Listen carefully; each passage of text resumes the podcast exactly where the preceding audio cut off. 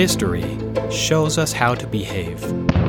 That day stands out like a flaming wound in my memory, covering my ears, counting the explosions. I must get out of the midnight cave now. My mind has temporarily collapsed.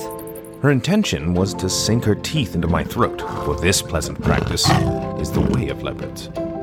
I'm Andrew Webb, host of the new podcast Microbehaviors. We take stories from the past to help you apply the latest behavioral research. Each episode focuses on a small action that you can do today. So you aren't just learning, you're changing. I say this in every episode, but I really do mean it. I'm tired. I'm tired of reading the best research and then it just sits there in some dusty academic journal. It's time to change that. So download Microbehaviors wherever you listen to your podcasts.